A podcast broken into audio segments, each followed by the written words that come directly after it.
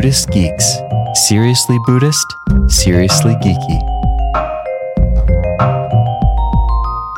Episode 165 I'm Not Babysitting Your Ego. Spiritual teacher Adyashanti joins us again, this time to discuss the power dynamics of the teacher student relationship, a process of writing inquiry that he created, and the importance of relying completely on oneself as a spiritual authority. This is part two of a two part series. Buddhist Geeks is supported largely by the generosity of our listeners. If you like what we're doing, please consider making a one time or monthly recurring donation by visiting BuddhistGeeks.com forward slash donate.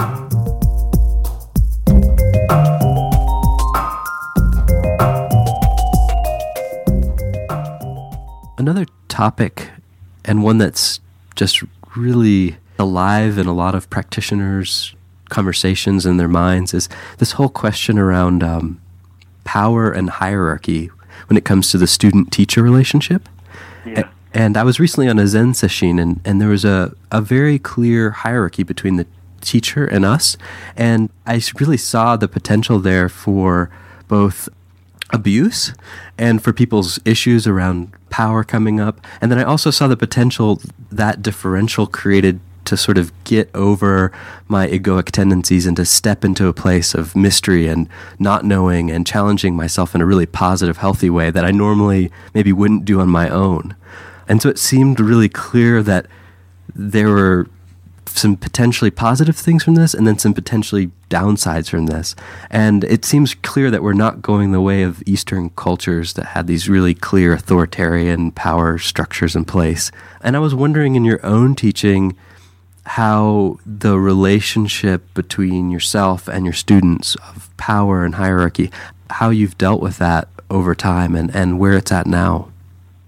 Okay, well, it's it's evolved over time, and most of the evolution has been just for a practical reason more than a strategic reason. By that I mean, when the numbers of students get to a certain place, you know, I simply could no longer have more these sort of closer, real personal relationships with my students. So I just didn't have the time to do it, you know. It's one thing when I had 30 people at a retreat, but when I have 350, you can't see everybody in private. You know, Mhm. you can't even see a small portion of them. But outside of that, my own sense of it is, at least as a teacher, I think that every teacher student situation you walk into has some sort of there's some sort of agreement you're making. You may be making it unconsciously, but you're making it nonetheless. Like you said, if you go to a sort of real traditional Zen setup in a Zen situation, there's an unspoken agreement that the teacher is the final authority and the teacher's way is is the way. You're meant to kind of lower your ego, right, in the presence of that. And that has a lot of potentially positive aspects to it because it does challenge your ego kind of very quickly, right? Your ego realizes that it doesn't have the um it's not in control of the situation Yeah. that that's probably the most useful thing about a more authoritarian, traditional kind of teacher student relationship is that the ego doesn't really get to play its games if it's done right. And I think you know everyone could draw their own conclusions about what the potential drawbacks are, but I think we all know that any kind of power has, unless one is really conscious, it has a, a potentially corruptive quality to it unless you're really on top of things. For me, the unspoken agreement that I have with people, I basically, and I tell people this all the time, I say, basically, you're the authority, which is my way of saying you have to take responsibility for yourself right at the beginning. I'm not really here to babysit anybody. I'm not here to play the role of a traditional authoritarian figure, even though it may look that way because I'm sitting up on a stage, for instance, and just the setup has the look of a certain kind of power structure. But internally, I'm always trying to put responsibility back onto people, back onto themselves. And I even tell people look, if you're looking for somebody to babysit your ego all the time, then you're with the wrong teacher. I'm not here to do that. That's not what I'm here to do, which is a different kind of agreement, right? it's a different way of going about it. People that are going to really benefit from the way that I teach are going to be people who can kind of they're self-motivated spiritually and they are sort of willing to take on responsibility for themselves without just sort of grabbing that from an egoic perspective. You are quite right, no matter what the kind of teacher student relationship, no matter what the setup is, they all have their pluses and minuses. They all have their strong points and they all have their weaknesses. There's no way to set it up. Everything in life has strong points and weaknesses, right? I don't look like at student teacher relationships as there's one right way to do it. There's mm-hmm. many ways to do it, you know, and I just happen to do it, you know, the way I do, which reflects the way I was, I think, when I entered spirituality. I saw my own spiritual teacher as a coach, you might say. You know, because I came through a lot of my young life, I was a very, very highly competitive endurance athlete. And I wanted to be as good as I could be. And so I went to my coach, and my coach said, Here's how to do it. But I knew my coach couldn't go out there and train for me. They couldn't do it. Nor did I ask my coach to be a God figure for me. Right. So I've always seen, even when I was a student, I saw my teacher kind of a bit, without thinking about it at the time, but a bit more like a coach. Like, just tell me the right way to do this, and then I have to go out and do it. And I think that's kind of how I still do things to this day. Yeah. You know, I don't want to be someone's God. I don't want to be someone's sort of final authority figure. You know, I tell people all the time, look, you got to come in the door with your own inner integrity because I'm not going to really be able to give it to you. You got to have that for yourself. You'll either delude or not delude yourself for yourself. It's your responsibility ultimately. And to say that really up front is, is a very different power dynamic. Nice. And it sounds like you really just keep going back to that and reminding people of that. And that's kind of the, the pointer that you have. Yeah. Yeah. Yeah. That's the pointer that I have. And I try to emphasize to people that they do have the capacity too. I think one of the mistakes people make when they go to spiritual teachers is they think because I'm not enlightened, I've got to leave my good sense at the door. And I tell people, look, it's just the opposite. If you want this enlightenment thing, you can't get to it by riding the coattails on some enlightened person. It doesn't work that way. You've got to verify everything for yourself in your own experience.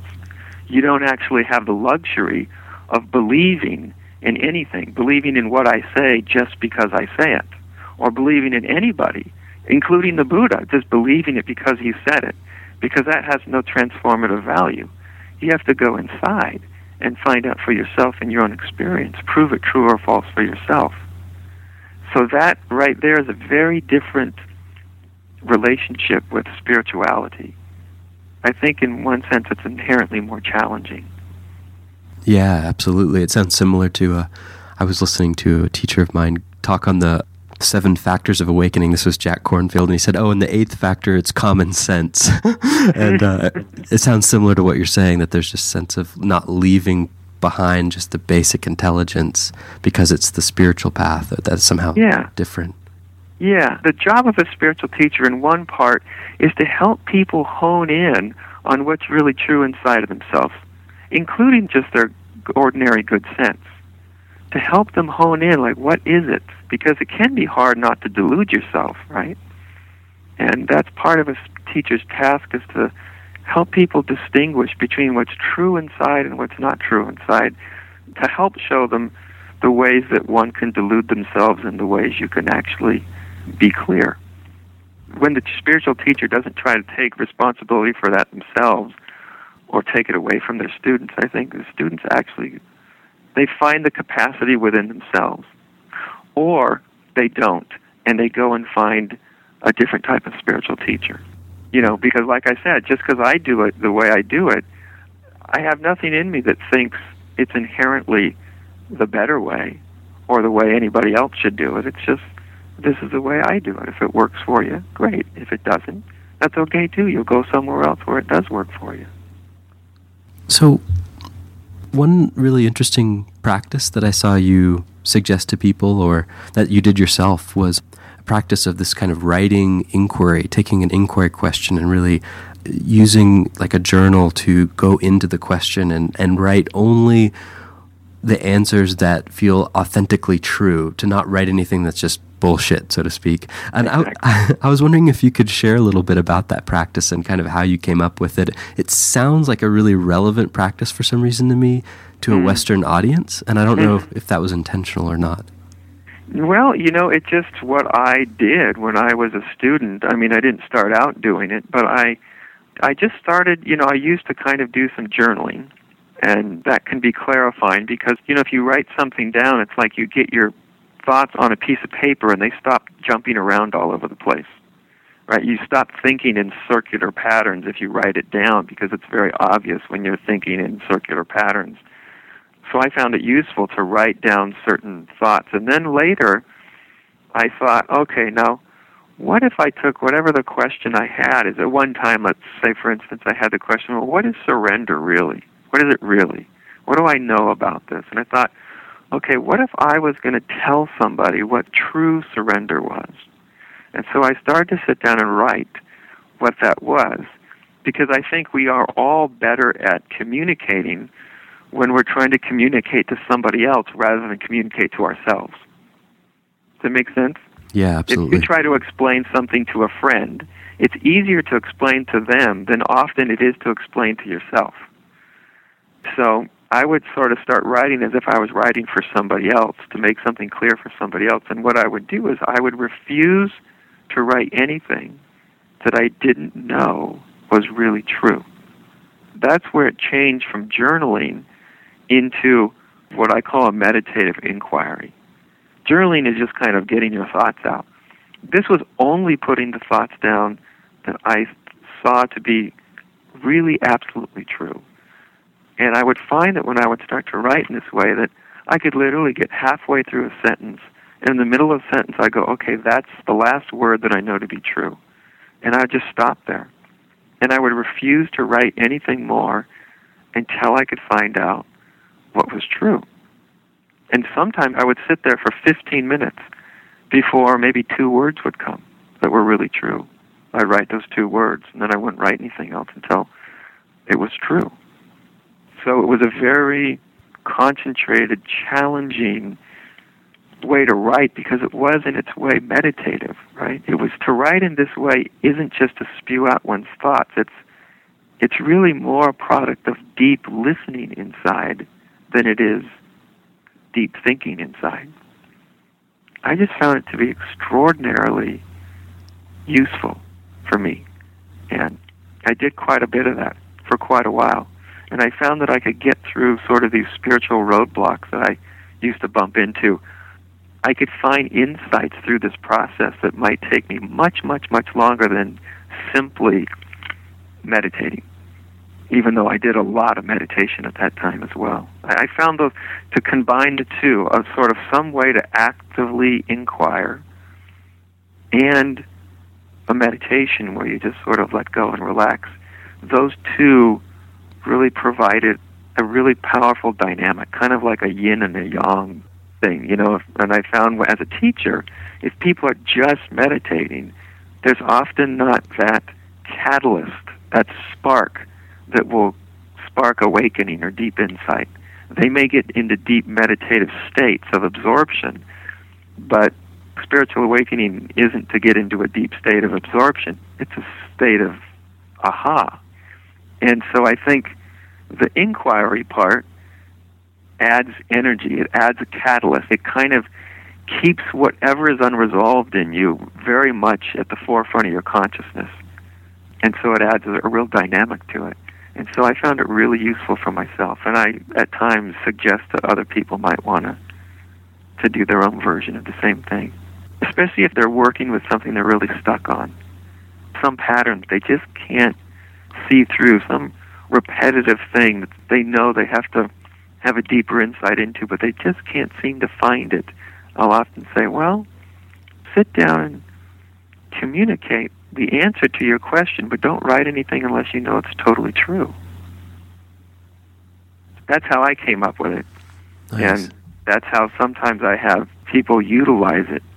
Because if you do it right, you spend much more time sitting in silence than you do actually writing. Yeah, it sounds like it. You know, because how much can anybody write that they know is absolutely true? It might take you a couple hours to get a half a sentence out. you know? but if we're talking about what's really true and we're talking about spirituality, then those are the things we want to really find out about ourselves.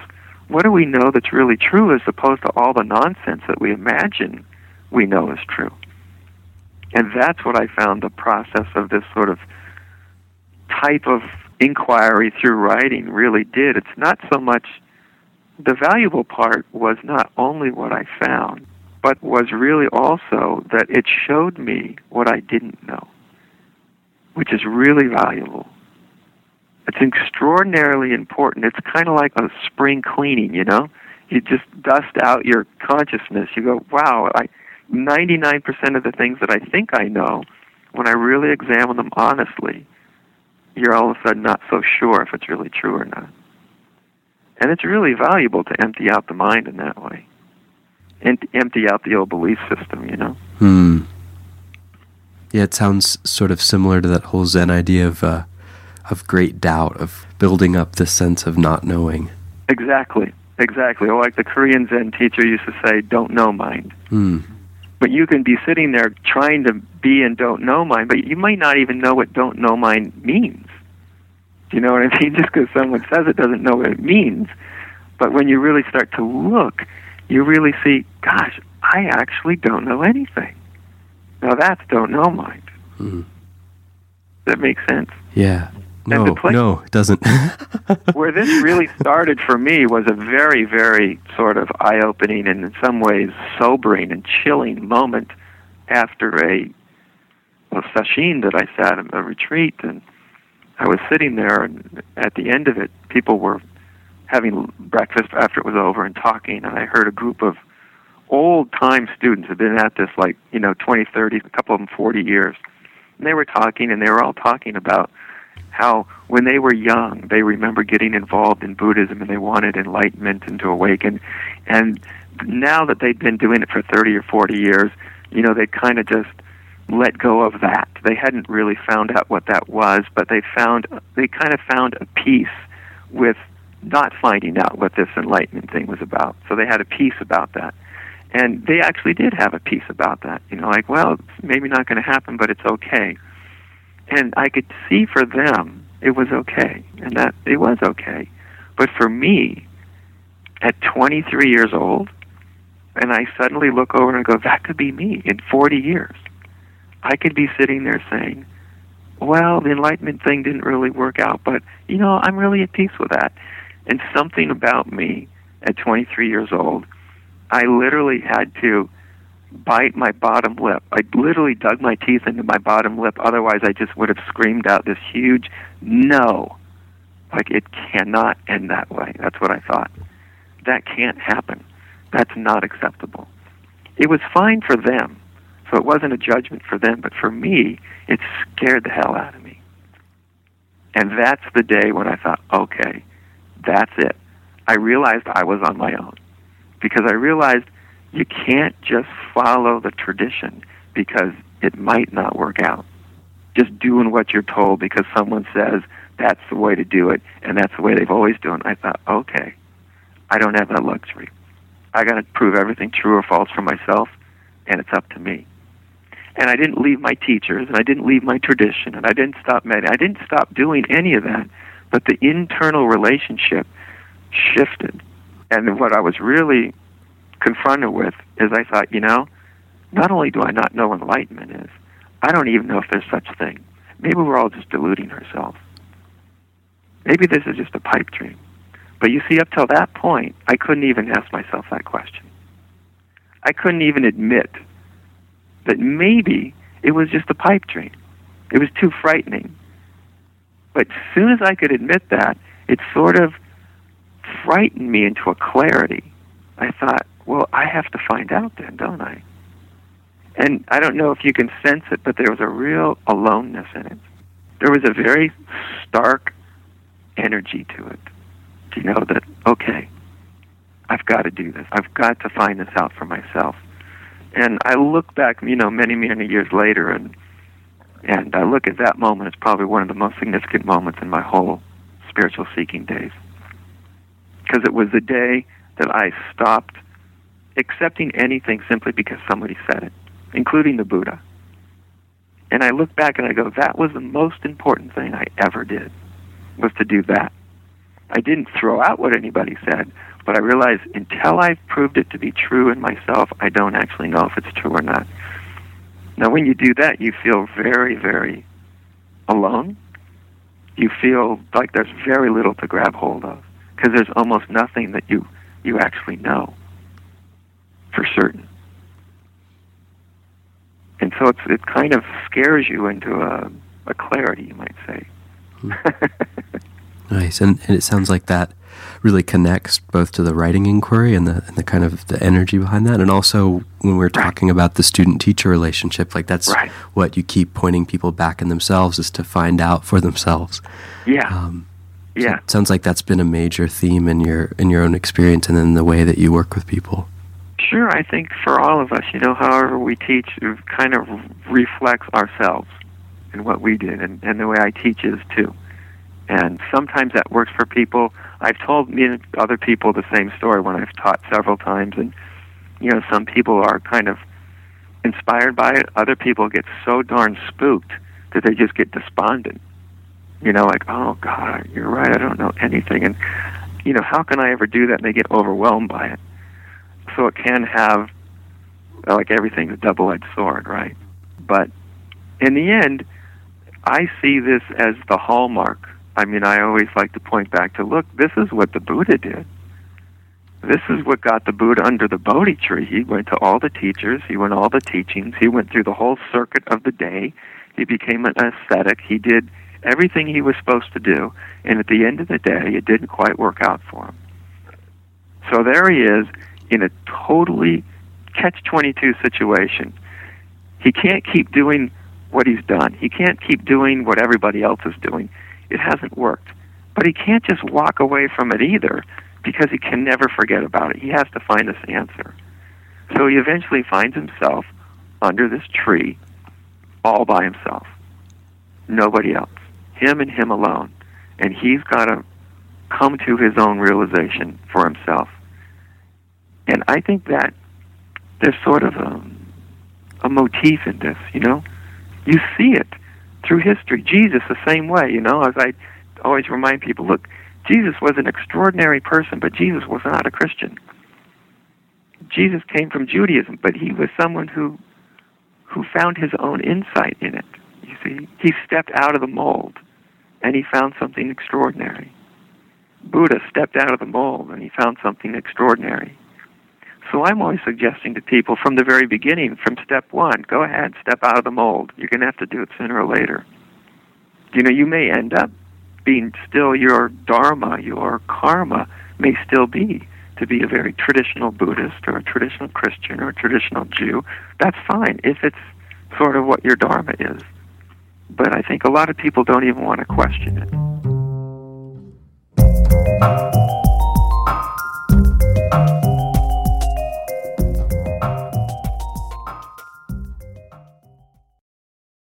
Join us for the fourth annual Buddhist Geeks Conference, hosted in partnership with Mindful Cyborgs and Shambhala Sun from October 16th through the 19th in beautiful Boulder, Colorado.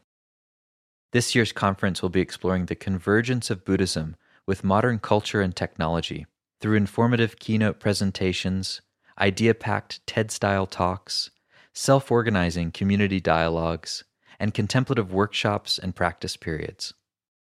This year's list of presenters includes the world's most quantified man, Chris Dancy, abbot of the Village Zendo in New York City, Roshi Pat Enkyo O'Hara, and pragmatic Dharma provocateur Daniel Ingram, as well as many others. For more information and to register, visit buddhistgeeks.com slash conference. After nearly a year in private beta, the Buddhist Geeks Network is now open for any independent practitioners who want to engage in interdependent practice. You can find out more about the Buddhist Geeks Network by visiting BuddhistGeeks.network. And if you'd like to join the community and join us in regular social meditation practice or other events that we host there in the network, all freely offered, you're very welcome to do so, again, by visiting BuddhistGeeks.network. Love to see you there.